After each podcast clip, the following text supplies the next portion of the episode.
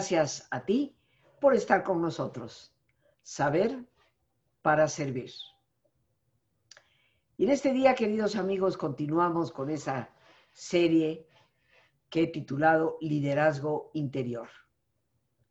En los tiempos que vivimos, como ya lo decía, la palabra líder se escucha con frecuencia.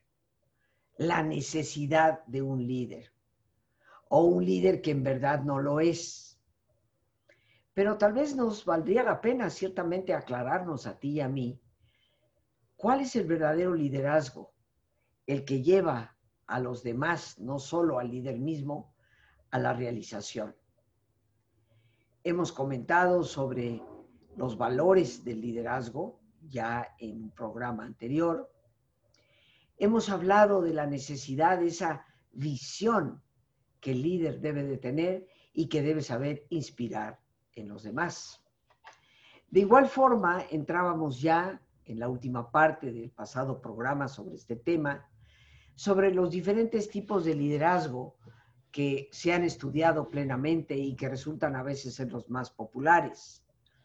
Hablábamos del liderazgo autocrático que se convierte en dictatorial, del liderazgo burocrático que por su rigidez eventualmente se quiebra, y también del liderazgo carismático auténtico, en donde no solo cuenta la capacidad comunicativa del líder, sino esa sensibilidad para las necesidades de las demás personas y ese equilibrio entre humildad personal y voluntad profesional.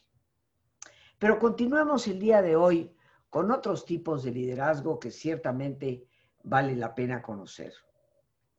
Liderazgo participativo o democrático.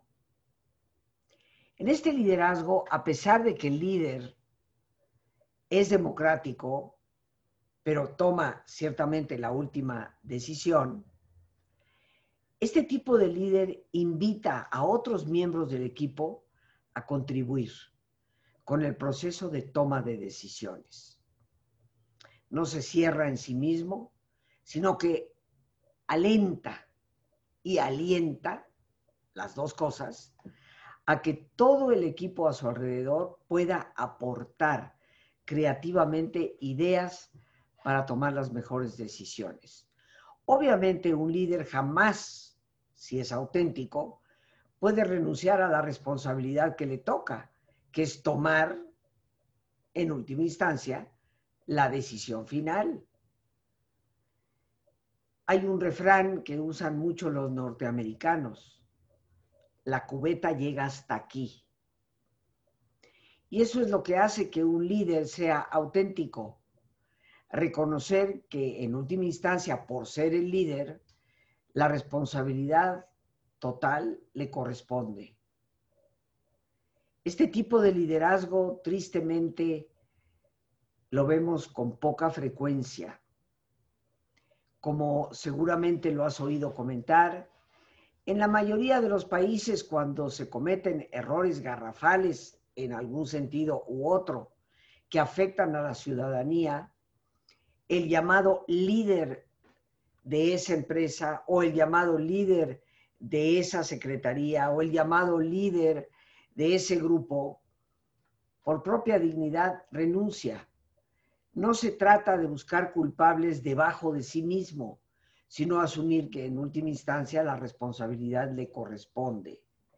El liderazgo participativo o democrático es el que está abierto a la escucha del grupo, pero asume la responsabilidad de que la última decisión le corresponde. Hay otro tipo de liderazgo el siguiente, dentro de estos 10 que estaremos comentando, el liderazgo llamado liderazgo laissez-faire. Laissez-faire viene del francés y significa dejar pasar. Este estilo de liderazgo es obviamente la antítesis, lo opuesto a lo autoritario. Se trata más bien de un enfoque donde el líder no quiere intervenir en la gestión, con la teoría de que las personas abandonadas a su propia suerte van a lograr sobresalir. Se dice que el líder laissez-faire, el que deja pasar, interviene solo cuando sea necesario y con la menor cantidad de control. Como en todos los tipos de liderazgo, excepto, diría yo, el autocrático, siempre hay cosas que podemos rescatar, porque indudablemente que muchas veces es necesario dejar que los miembros del grupo exploren por sí mismos las posibilidades. Pero haciendo referencia a lo que decía anteriormente, la responsabilidad última es la del líder. Y tanto como abandonar a su suerte a las personas pensando que de esa manera van a sobresalir, eso puede llegar a provocar un caos que afecte al grupo entero. Ciertamente que lo muy rescatable del liderazgo, las, la SEAFER, significa dar a los demás la oportunidad de expandirse. Desafer o dejar pasar nos ayuda siempre y cuando el líder mantenga los ojos bien abiertos, los oídos bien atentos, para poder detener en muchas ocasiones los posibles errores que pueden venir por personas que sintiendo que les han dejado a la propia decisión, no tomen necesariamente la más correcta. Sí, su aspecto más positivo es que renuncia, contrario al autocrático, a esa impulsiva necesidad de controlar a los demás. Y eso es muy bueno, pero siempre asumiendo que en última instancia la responsabilidad total, la cubeta se detiene aquí ya no pasa a otras personas. Vamos a entrar ahora en otro tipo de liderazgo. El liderazgo orientado a las personas, también llamado liderazgo orientado a las relaciones. Y este es un liderazgo opuesto a otro que vamos a ver dentro de unos momentos, llamado el liderazgo orientado a la tarea. El liderazgo orientado a las personas significa que el líder está completamente orientado en organizar y hacer de soporte y desarrollar a sus equipos. Considera que la tarea es realmente una tarea en conjunto del equipo y por lo tanto pone especial atención en las relaciones interpersonales sabiendo reconocer en cada uno de los miembros del equipo las diferentes capacidades, aptitudes, virtudes, que son distintas en cada uno de ellos, pero que pueden aportar como conjunto para una auténtica realización. Como en una familia tenemos que saber reconocer las capacidades diferentes de cada uno de los miembros, lo cual enriquecerá enormemente a la familia misma ese liderazgo orientado a las personas o a las relaciones, se concreta más en lo que el grupo como grupo puede llegar a ser y cómo afecta a las personas que en la tarea misma. Entremos ahora en el liderazgo natural. El liderazgo natural describe al líder que tal vez no está reconocido formalmente como tal. Cuando alguien en cualquier nivel de organización, de grupo, de sociedad, de repente se torna en líder simplemente por satisfacer las necesidades de un equipo, a esa persona se le describe como líder natural. Y siempre viene a mi mente el caso de Jesús García, el héroe de Nacosari, allá en Sonora, que hace ya prácticamente, si bien recuerdo, 100 o un poco más de 100 años, tomó la iniciativa de abordar un tren donde por equivocación habían colocado cargas de dinamita y estaban a punto de explotar en la estación misma de Nacosari. Sin ser el turno de él para atender ese tren en ese momento, tomó la decisión de liderar la locomotora, diciéndole a los demás que abandonaran el tren y sacando al tren a varios kilómetros fuera de la ciudad, donde finalmente explotó. Se dice que de su cuerpo solo se pudieron recuperar los zapatos. La explosión causó daño en varios pueblos alrededor, hasta 60 o 70 kilómetros de distancia, donde se rompieron vidrios. Jesús García era siempre un maquinista, ese era su trabajo. Vivía cotidianamente en casa, sin mayor preocupación más que de asistir en los turnos que le correspondían en el manejo de la locomotora de un tren. Sin embargo, ese día Jesús García, con un liderazgo natural, se convirtió en el gran héroe de Nacosari. Eso, queridos amigos, seguramente tú lo has podido observar, tal vez en ti mismo, tal vez en otras personas donde ante la necesidad inminente surge alguien que toma la batuta y decide actuar, convirtiéndose ciertamente en el líder de un grupo. Entremos ahora al liderazgo orientado a la tarea. Este tipo de liderazgo, como su nombre lo dice, está orientado al cumplimiento de metas el líder es el que define los trabajos y los roles que cada persona tiene que ejercer, es el que planifica, organiza y controla al equipo de trabajo.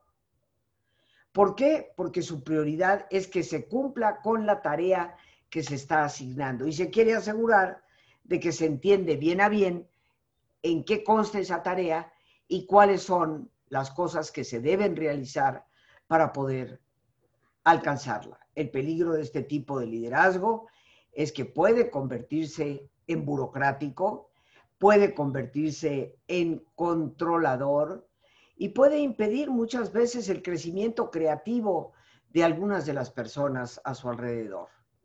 De igual forma, el peligro es que muchas veces por el cumplimiento de una meta dejamos de observar la ética y los valores que se van a quebrantar para poder llegar a dicha meta.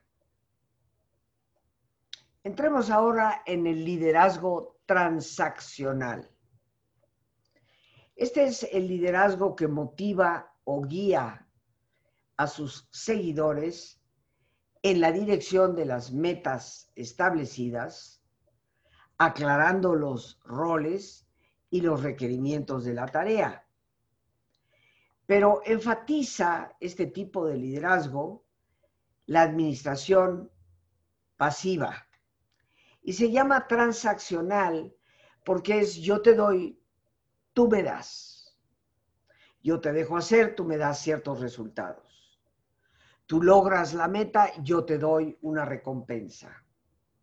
Ciertamente que reconocer el trabajo de los colaboradores siempre va a ser importante y como podemos ir observando, queridos amigos, en cada uno de estos tipos de liderazgo hay cosas que podemos extraer que son sumamente positivas y buenas. La administración, ciertamente, que es un poco más pasiva para permitir que sus colaboradores tomen iniciativas, se basa en una transacción Tú haces, yo te recompenso. No haces, yo te castigo. Ese liderazgo se llama transaccional. Viene ahora el liderazgo transformacional. Este es el liderazgo en donde se delega poder en los seguidores y los hace menos dependientes del líder este tipo de líder va a crear una fuerte cultura para respaldar, delegar el poder. Delegar el poder es sumamente importante para un buen liderazgo, porque va a desarrollar la autoconfianza y las habilidades de sus seguidores. este tipo de liderazgo transformacional va a procurar eliminar todos aquellos controles que no sean auténticamente necesarios. Y siempre va a proporcionar a las personas del grupo el acceso directo a la información. Tú como yo sabemos que tristemente existen grupos donde el llamado líder controla la información e impide que otros también puedan saber. Y esto lo convierte en un líder peligroso. El líder transformacional siempre dará acceso a la información que le corresponde tener a cada uno de los miembros del equipo. Este liderazgo se construye en cierta medida sobre el anterior. El liderazgo transaccional y el transformacional están sumamente relacionados. Se complementan y diríamos que no pueden existir el uno sin el otro para ser eficaces. Como yo ya decía, el liderazgo transaccional proporciona recompensas y eso es importante porque estimula la participación de los que forman el grupo, sea político, sea empresarial, sea familiar. Siempre los seres humanos necesitamos de reconocimiento, afianza nuestra propia seguridad.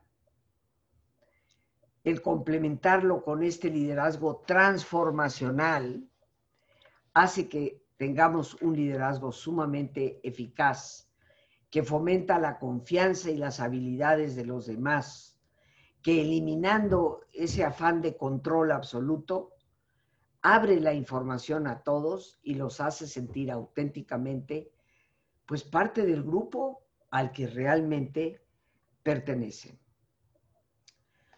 Obviamente, de casi todos estos estilos de liderazgo, podemos reconocer esas características que nos den lo que yo llamo un liderazgo integral. Porque de cada uno de estos tipos de liderazgo debemos absorber las cosas positivas que van a ser siempre de una forma u otra necesarias para llevar a cabo una buena gestión.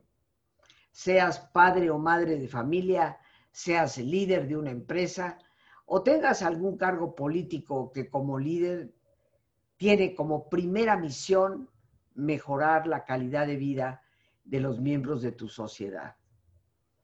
¿Cuáles serían, queridos amigos, parte de esos de esas características que podemos tomar de cada uno de estos 10 tipos de liderazgo para lograr un liderazgo integral? Y yo comparto contigo esto que me parece hay que tomar nota. Lo primero, un liderazgo integral tiene que tomar en cuenta las reglas. Sí, solamente cuando las tomas en cuenta y las conoces, vas a poder en un momento determinado brincártela, sabiendo que a veces la regla no debe ser rígida. Pero si no las tomas en cuenta o no las consideras, el caos prácticamente está garantizado. Como hoy sabemos, inclusive en el núcleo familiar, nuestros hijos necesitan límites, necesitan reglas. Todo grupo las necesita. Y si no las tomamos en cuenta, el caos que se nos puede venir encima puede causar un verdadero desastre. Otra característica para un liderazgo integral es ser un buen comunicador. Porque un líder necesita saber comunicar las ideas, la visión, la pasión de cada uno de los proyectos que se emprenden.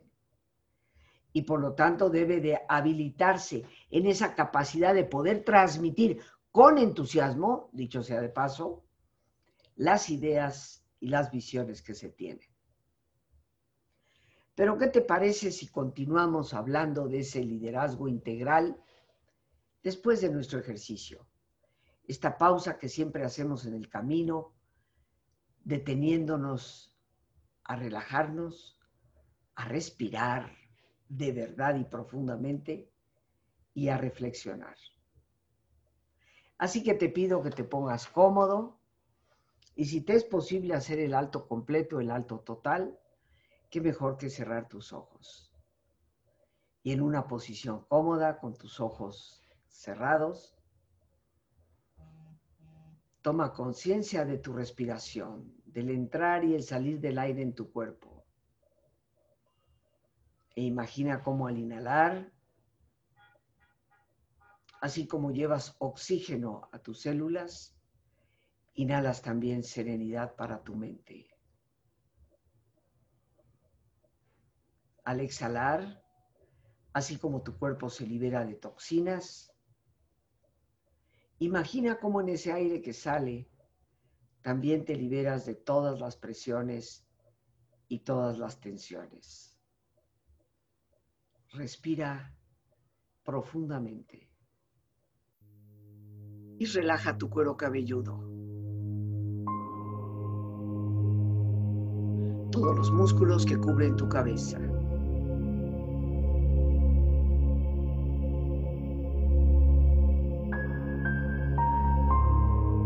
Relaja tu frente.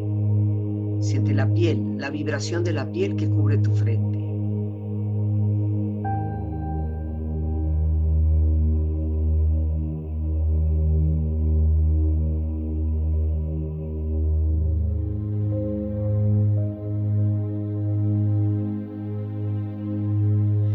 Tus párpados, los tejidos que rodean tus ojos.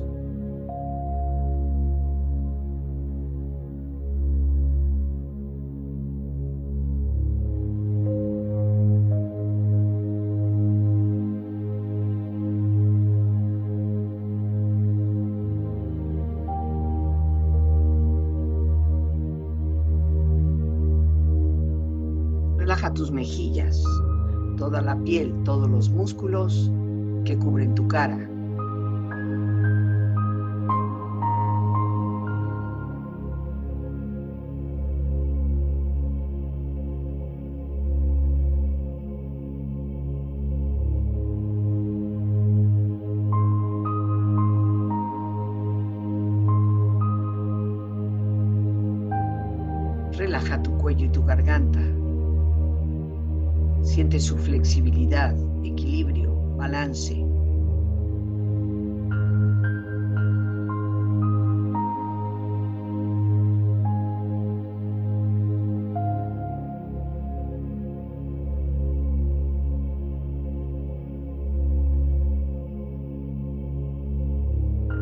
Tus hombros, brazos y manos, así como tu espalda. Siente una agradable sensación que relaja todos los músculos en estas partes de tu cuerpo.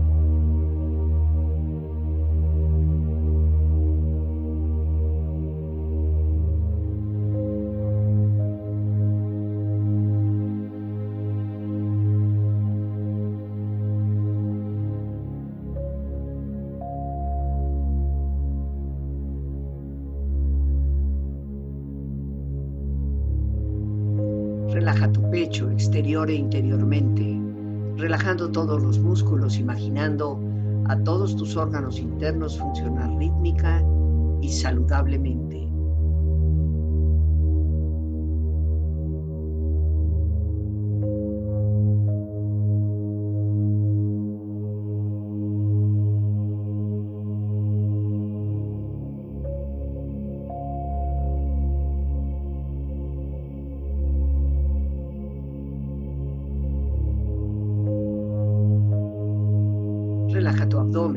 Exterior e interiormente, relajando todos los músculos, imaginando a todos tus órganos internos funcionar rítmica y saludablemente.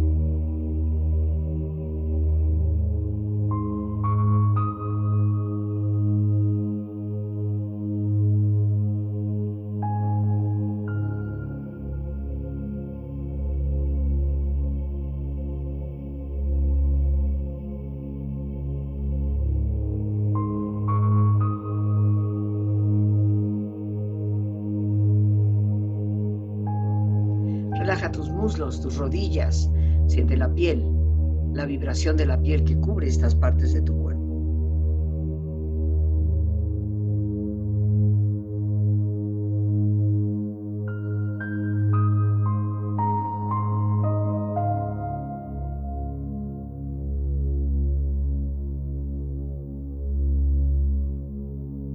Relaja tus pantorrillas y tus pies.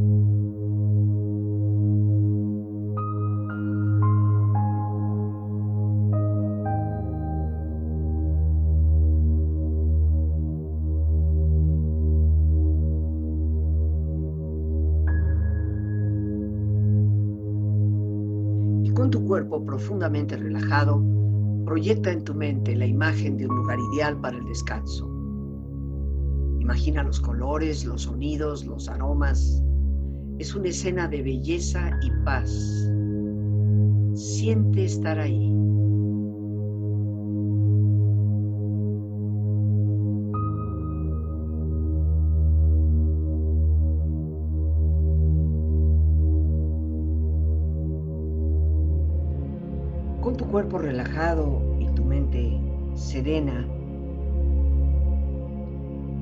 Reflexiona.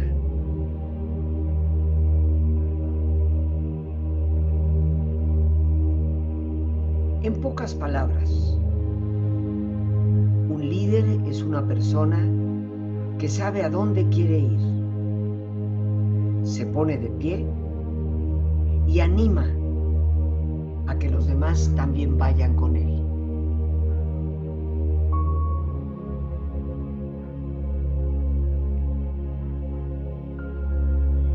Es el grito, sino el vuelo de un pato salvaje lo que lleva a la bandada a volar y seguir.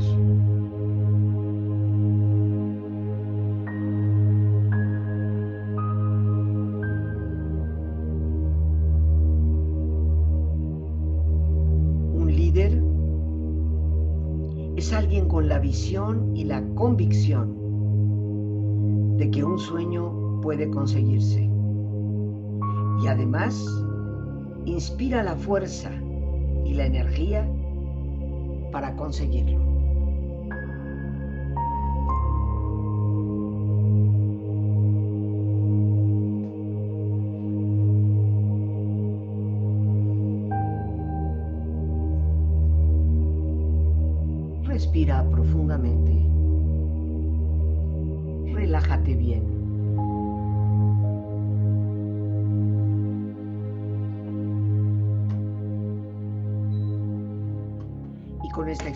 Empieza lentamente a estirarte, brazos, manos, piernas y pies, moviendo tu cuello, bostezando si lo deseas, haciendo que tu cuerpo retome su nivel de actividad habitual. Hasta muy lentamente abrir tus ojos. Ojos abiertos, bien despierto, muy a gusto, bien descansado y en perfecto estado de salud, sintiéndote mejor que antes.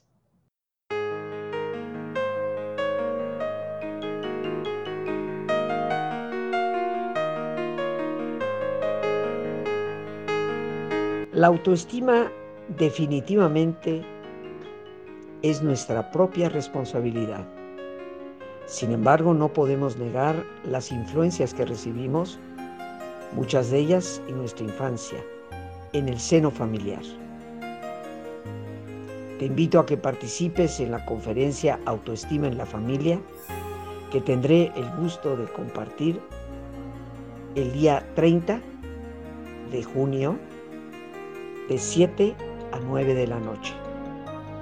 La entrada es libre sin embargo, tendrás que apartar tu lugar al 55 37 32 9104. Ahí por WhatsApp, Telegram o Signal o bien por una llamada telefónica podrás reservar tu lugar.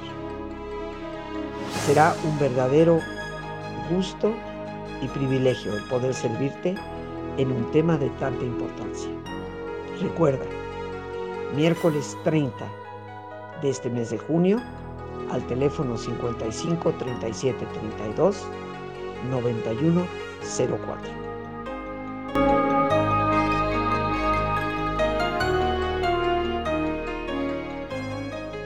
Y continuamos, queridos amigos, con este tema el día de hoy sobre lo que es ese liderazgo interior al que todavía no hemos llegado, pero revisando las diferentes tipologías de liderazgo que han sido plenamente estudiadas y reconociendo que detrás de cada uno de ellos, excepto el autoritario y dictatorial, en cada uno de los demás hay algo totalmente rescatable.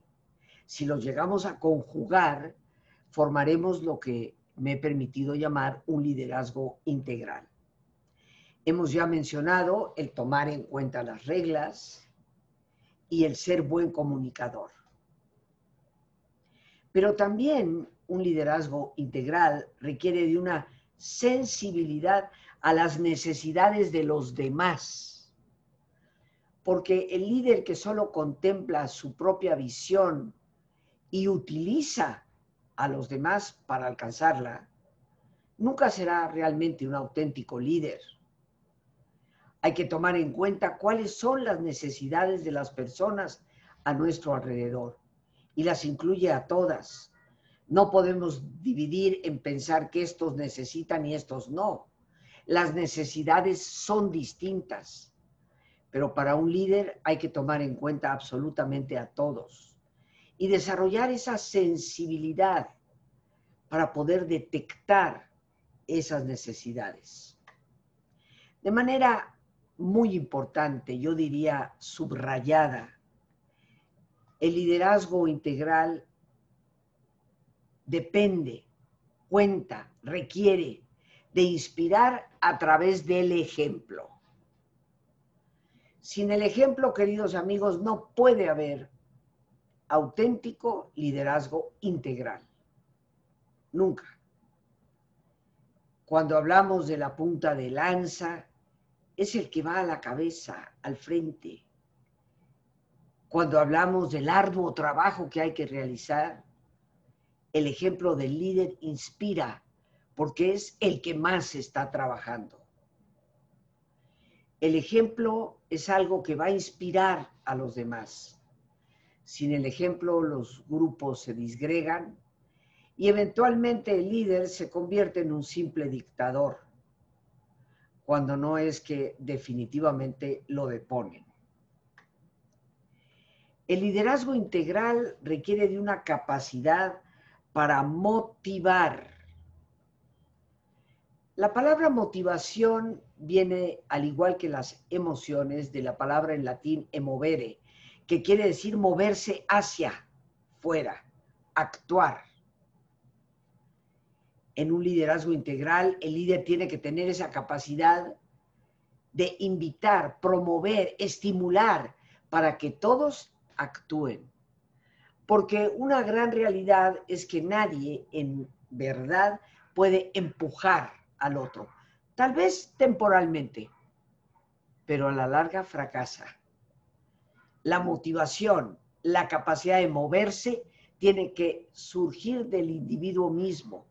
Por lo tanto, el líder lo que tiene que tener es esa capacidad para estimular esa motivación interna de su grupo, de las personas que le rodean, para que ellos, por motivación propia, interés personal, se decidan a actuar. El liderazgo integral requiere de humildad y fortaleza. Este, este equilibrio, como decíamos, de humildad personal y fuerza para la visión de la meta, humildad y fortaleza. Sentir en nuestro líder una auténtica humildad personal respecto a sí mismo, pero una fortaleza para el proyecto que estamos tratando de gestar en conjunto. Saber escuchar las contribuciones que el grupo puede dar para la toma de decisiones. Un líder sordo a la opinión de los demás y a la enorme, enorme contribución que los demás pueden hacer, creo yo, se convertirá en un dictador. Qué necesario, queridos amigos, saber escuchar lo que otros en el grupo pueden contribuir para llegar a una decisión en la que todos participemos, con la que todos en mayor parte podamos estar de acuerdo. Parte fundamental de un liderazgo integral que estoy segura es el que todos anhelamos alcanzar. Pero nos quedan todavía otras características adicionales de ese liderazgo integral. Y como habíamos dicho desde nuestro primer programa sobre el tema, esto es una pequeña serie que he querido compartir contigo y lo continuaremos en un próximo programa. Por hoy, las gracias a Dios por este espacio que nos permite compartir. Las gracias a nuestra gran productora Lorena Sánchez y por supuesto a ti, el más importante de todos. Gracias, muchas gracias por tu paciencia al escucharme y por ayudarme siempre a crecer contigo. Agradezco siempre que nos ayudes a difundir nuestro programa y crecer como comunidad. Agradezco que nos den ese me gusta, pero más importante, ese corazoncito que calienta el mío. Que Dios te bendiga.